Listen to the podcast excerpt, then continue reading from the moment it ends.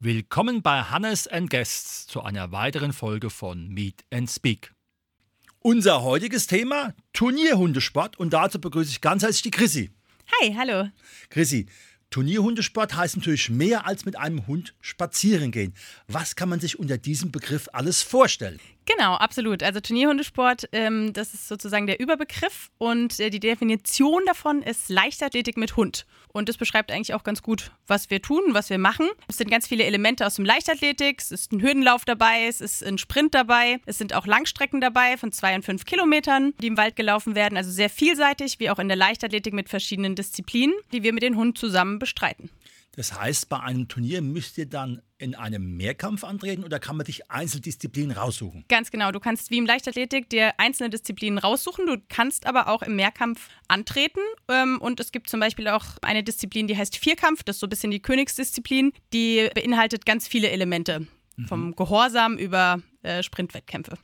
Braucht man dafür einen speziellen Hund? Ich habe ja einen Deutsch Kurzer. Da könnte es sein, dass er mir vermutlich eher davonläuft. Also wie läuft es ab?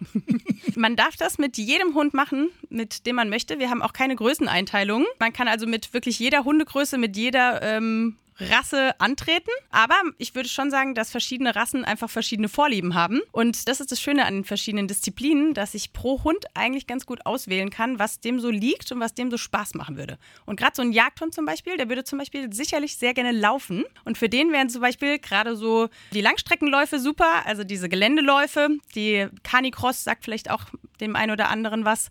Ähm, das beinhaltet es. Da habe ich den Hund an einem Bauchgurt vorne an mir dran und der zieht mich dann über diese zwei oder fünf Kilometer Strecke durch den Wald. Das heißt also quasi ein Schlittenhund ohne Schlitten. Ganz genau. Also deswegen sind tatsächlich ganz viele Schlittenhunde bei uns auch zu finden äh, in dieser Sparte des Zughundesports, also in diesen Geländeläufen. Da sind also ganz, ganz viele Jagdhunde, Zughunde, nordische Hunde, die da ganz gut punkten können. Da stellt sich natürlich auch die Frage, wie fit muss die Läuferin und der Läufer sein? Sehr. genau, sehr. Also äh, wir haben gerade schon ganz kurz geflaxt vorher, Agility und Turnierhundesport. Was ist da der Unterschied oder ähm, ist es dasselbe? Ist es nicht? Agility, da läuft tatsächlich nur der Hund und es beinhaltet nur diese Parcours, die der Hund überspringt und der Mensch leitet den Hund sozusagen durch den Parcours. Und bei uns, da das eben Leichtathletik mit Hund ist, heißt es, wir müssen genauso fit sein wie der Hund auch. Alles, was der Hund läuft, müssen wir auch laufen. Die Zeit wird auch erst gestoppt, wenn der Letzte im Ziel ist. Das heißt auch bei Sprintdisziplinen, der Hund läuft zwar über die Hürden, wir sprinten nebenher. Die Zeit stoppt erst, wenn wir im Ziel sind. Das heißt, der Mensch muss sehr fit sein und es ist eine sehr hohe Anforderung auch an den Mensch. Das heißt, es geht da auch weniger um viele Kommandos, sondern um die zentrale Frage, dass man eher im Gleichschritt in einer gewissen Harmonie nach vorne kommt zum Ziel? Total. Also es ist super vielfältig, weil wir haben zum Beispiel im Geländelauf, wenn wir jetzt im Wald sind, ist es wichtig, dass mein Hund vorne alleine laufen kann, dass er eben diese Aufgabe alleine bewältigt. Ich gebe ihm meine Richtungskommandos, rechts oder links, das das Einzige, was ich mache, oder schnell und langsam. Ähm, ansonsten arbeitet der Hund sehr viel alleine vorne. Ähm, wenn ich aber mit ihm jetzt im Parcours bin, muss er super auf mich achten und ist quasi die ganzen Parcours auf mich abgestimmt, muss also jeden Richtungswechsel mitmachen. Das sind dann ganz schnelle, ganz kleine Richtungswechsel zum Teil.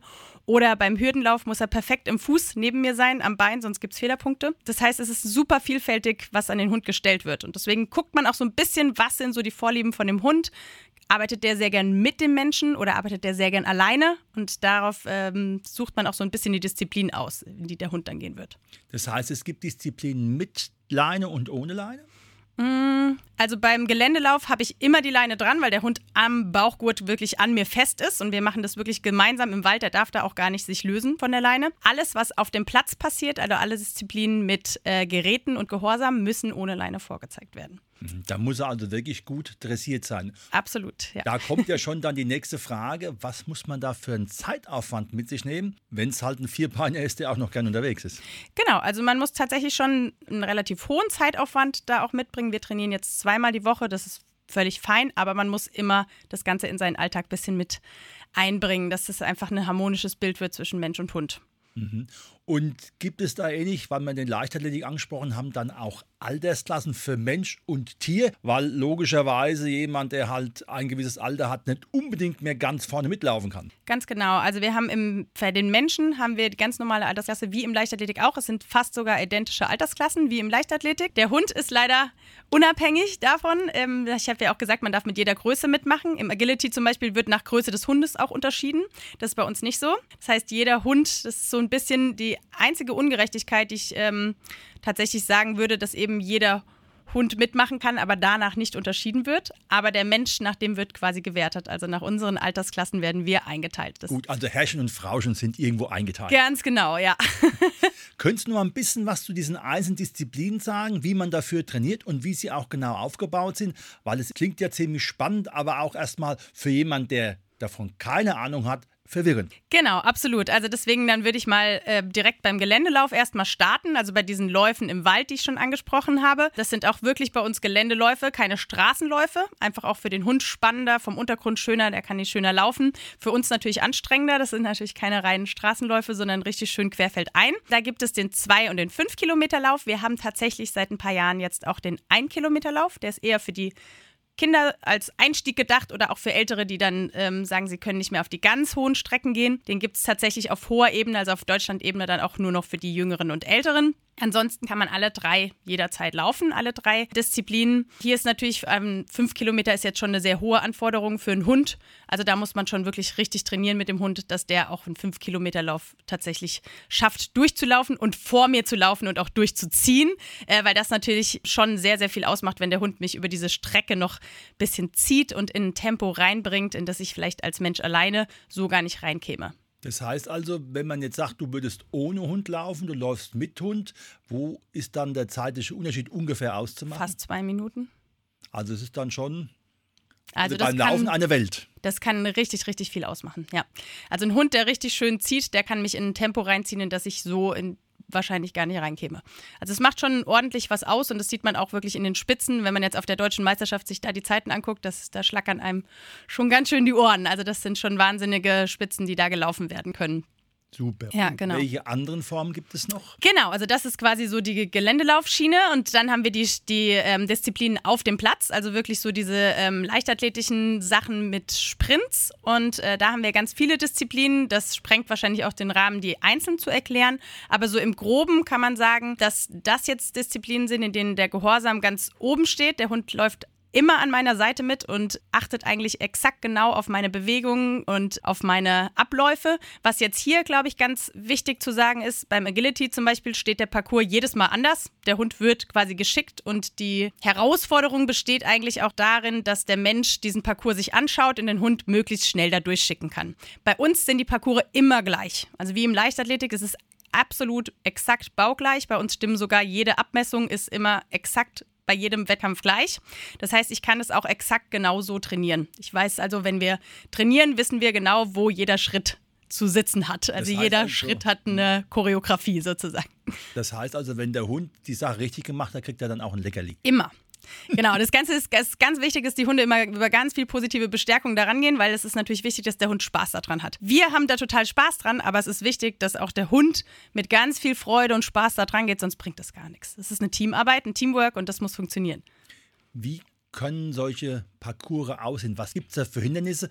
Weil mhm. der Hund muss es ja dann trotzdem schaffen, weil wenn es ein kleinerer ist, hat er ja auch kürzere Beine, muss er vielleicht höher springen. Genau, das stimmt. Also wir haben zum Beispiel beim Vierkampf, das kann man, glaube ich, ganz schön beschreiben, da haben wir diesen Gehorsamsteil, also so eine Sitzplatz-Fuß-Folge, die auch immer genau exakt gleich gezeigt wird. Da ist jetzt auch der Unterschied völlig egal, ob der Hund groß, klein, mittel ist. Da haben wir in sämtlichen Rassen haben wir da ganz tolle Hunde, die ganz unterschiedlich kooperieren, aber mit denen es also die ganz toll diese Disziplin machen können.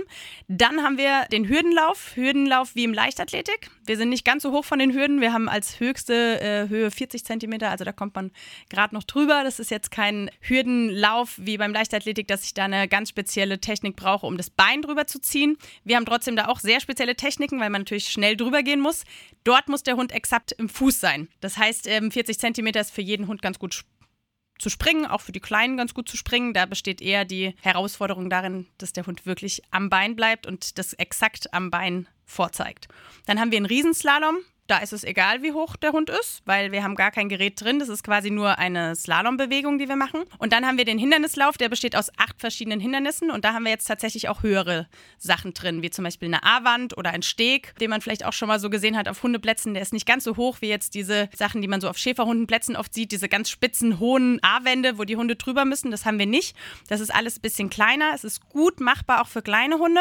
Aber natürlich ist da jetzt ein großer Hund, hat ein bisschen mehr Leichtigkeit in die diesen Geräten da drüber zu kommen. Aber wir haben auch sehr, sehr, sehr schnelle, sehr kleine Hunde, die eine hohe Sprungkraft haben. Mhm. Gibt es da auch Verletzungen oder ist es einfach relativ im Rahmen der Sportlichkeit und der Sportlichkeit des Hundes eine Sache, wo man sagen kann, da kommt man gut rüber und kann auch mit der Sache alt werden?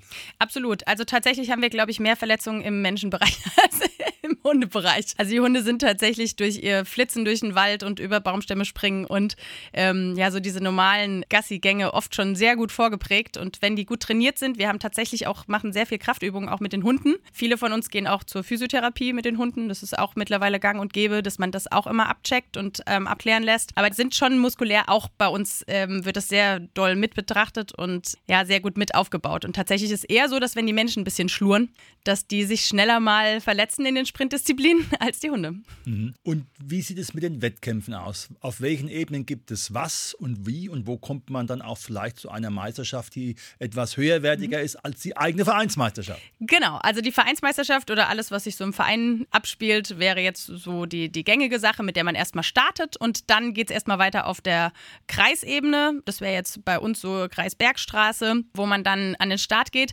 Die ist tatsächlich noch relativ einfach zu erreichen weil da brauche ich nicht viele äh, Qualifikationen, da darf ich mich einfach so melden. Jetzt geht es dann weiter auf die Landesebene. Das ist nicht nur Hessen, sondern es ist ein bisschen größer gefasst, weil Deutschland ist ein bisschen anders eingeteilt bei uns in die Kategorien. Dafür muss man sich qualifizieren mit ähm, einer Punktzahl, mit zwei Wettkämpfen und auch mit der Kreismeisterschaft. Und dann geht es noch eine Ebene höher auf die Deutschland-Ebene. Und da ist es dann quasi einmal deutschlandweit. Da ist es jetzt so, dass die Punktzahlen schon relativ schwierig zu erreichen sind. Also da komme ich jetzt also nur noch mit einer gewissen Qualifikationspunktzahl hin. Mhm. Was war bis jetzt dein größter Erfolg mit deinem Hund und welche Rasse ist es?